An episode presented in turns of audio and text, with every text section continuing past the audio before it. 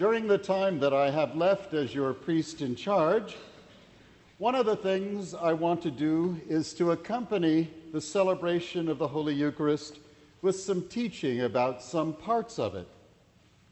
And so today, I'm pausing the first part of the service in two places so that I can say something about the meaning of what we're doing here Sunday after Sunday.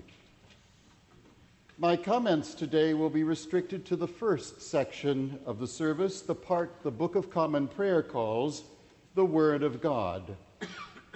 Two Sundays from now, on May 29th, I'll do the same for the second part of the Eucharist, which in the prayer book is called the Holy Communion. Finally, because of the importance of the role of music in our worship, I've asked Kyle Ritter to talk to us about hymns and service music on July 10th. In case you're wondering, my remarks about the service will be taking the place of the sermon. You can relax. I paused here so early in the service because I want to talk about the collect that comes right at the beginning and the readings that follow it. You notice the name of this kind of prayer is pronounced collect, with the accent on the first syllable, not as normal in English, with the accent on the second syllable, collect. This reminds us that the word really isn't an English word at all, but a Latin one masquerading as an English word. Now, having told you that this sort of prayer is called by a Latin name, I wish I could be as precise in letting you know what the word means, but no one is quite sure. Perhaps the prayer is called a collect because it collects themes of the particular season of the church year, with collects in the Easter season often having Easter themes, ones during Lent having penitential ones. Or maybe the term collect is suggesting how the prayer sums up themes found in the readings for a particular Sunday. Like last Sunday's, which picked up the theme of Christ as the Good Shepherd, which figures in the readings. One more possibility the collect coming as it does at the beginning of the service serves to collect and give focus to the individual prayers and meditations we've been making before the service began. My hunch is that all three of them have apply to give meaning to a collect. Let me now say something about the sort of prayer a collect is. It isn't the kind of prayer we'd make when we pray to God out of the needs of our life and what is weighing on our hearts. That sort of prayer is deeply private and free flowing, passing from one thought to another, one emotion to another, as ideas and petitions form in our mind, and only God needs to understand it. If the collect is going to gather up our thoughts and capture our attention, it can't be free floating and diffuse. It must be crystal clear and to the point. Even its form helps to focus the thoughts of the whole congregation. This Sunday's collect is a typical example. It begins by addressing God and offering a statement about one of God's virtues or qualities. Open your leaflet to page two and follow along. This Sunday's collect describes God in this way Whom truly to know is eternal life, not a word wasted, not a fuzzy thought. It's as crisp as a potato chip. It's simple, but think about it. There's food for thought there we tend to think of eternal life as something that will follow this life. But the collect suggests that if you know God deeply enough, you are already participating in eternal life now during this life. Then the collect proceeds to the second part of it. That's where we make a petition. In this Sunday's collect, we pray that we may know Jesus to be the way, the truth, and the life, and that by following him, we may be led to eternal life. So now we're offered another way to understand eternal life that if we follow Jesus, we may be led to eternal life, and with Jesus, we're certain to experience what eternal life is even now. This is a prayer that engages our thought as well as our emotions. At this point, the collect has done what it set out to do. But we still need to acknowledge how it is that we dare to pray to God. We make this prayer and every prayer in the name of Jesus, through whom all our prayers are offered to God. Finally, we conclude with an Amen. This is a word without a fixed meaning in Hebrew, but it can mean something like, I join my mind and my heart to this prayer.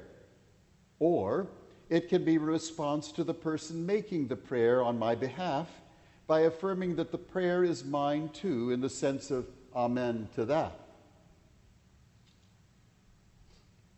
The readings and the psalm follow the collect. And I won't say anything about the substance of the readings for this Sunday, although I would if I were preaching a sermon. Let me say that these readings are offered for our hearing because the Bible is filled with a variety of ways in which the good news of God's salvation is expressed. A reading from the historical parts of the Bible show us how God acts in the daily lives of the people who've been led to follow in God's way. A passage from one of the prophets sheds penetrating light on the meaning of God's actions, either actions in the past or actions to come, as these actions are always filtered through the life experiences of the individual prophets.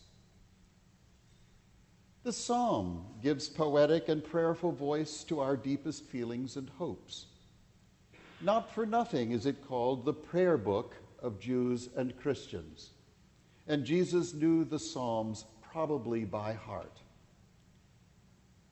The Gospels tell in similar but fascinatingly different ways the story of Jesus' life and record the fragments of his teaching early Christians preserved. In the Gospels, the words of Christ are as real to us as Christ is in the bread and wine of the communion. The letters are taken mostly from St. Paul, who wrote them in great haste and in the full flush of inspiration, which is why they sometimes give the lectors pause in trying to figure out how to get Paul's point across to us and Paul's letters give us our earliest understanding of the meaning of Jesus' life and ministry. The book of Revelation offers us, in a strangely poetic way, pictures of the goal to which we are striving, to which the collect refers the blessings of life eternal. All of these readings together make up what is the good news God offers us. We cannot safely leave aside any part of the good news of the Holy Scriptures. I'll stop now. We can pick up the service with the collect and the readings, and then before the peace, I'll break the service's flow again.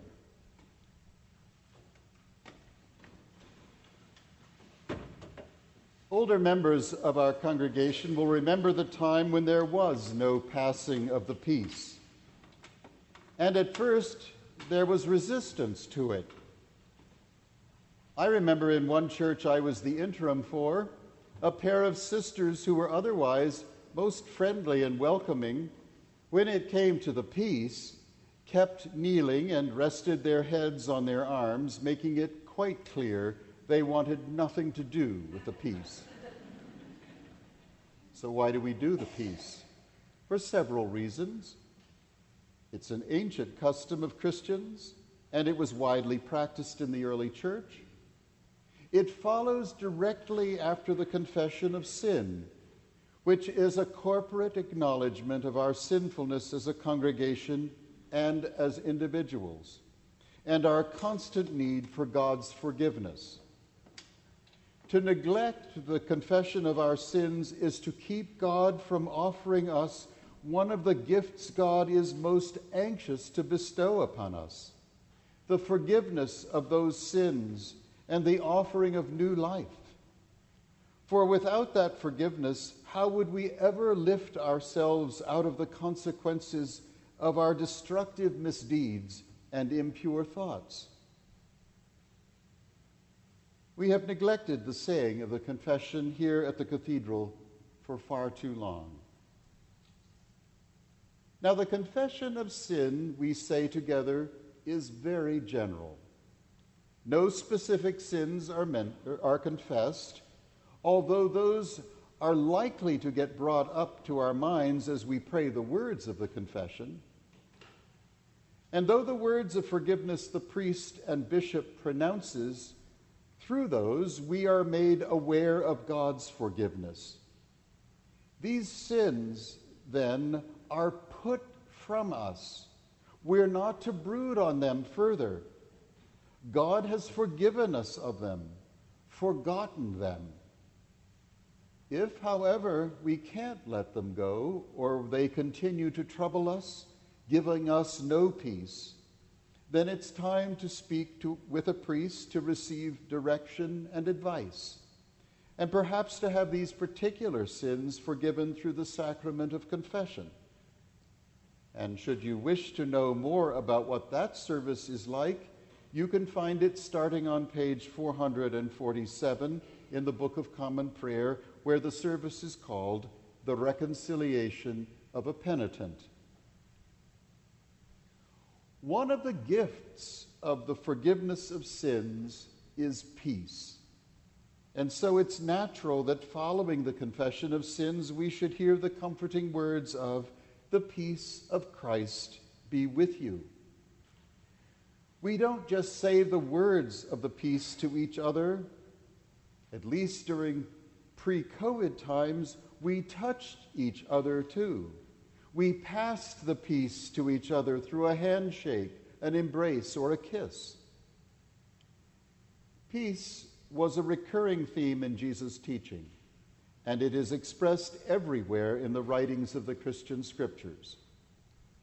At the Last Supper, as John relates it in his gospel, Jesus comforts his troubled disciples by saying to them, Peace is my parting gift to you, my own peace, such as the world cannot give. So set your troubled hearts at rest and banish your fears. And when Jesus saw his disciples after he rose from the dead, he greeted them with the words, Peace be with you. St. Paul, at the end of a long and contentious letter to the Christians at Corinth, leaves them with these encouraging words Encourage one another, live in peace, and the God of peace and love will be with you. Greet one another with the kiss of peace. This is the peace we're passing to each other at every Sunday service. It is a peace which comes from Jesus and is another way Jesus is present to us in our services and in our lives. Those words of peace are a good way, too, for me to end these comments on this part of the Holy Eucharist. Lifted up by that peace which passes understanding, we are now able to enter into the section of the service called the Holy Communion and receive Him who is our peace.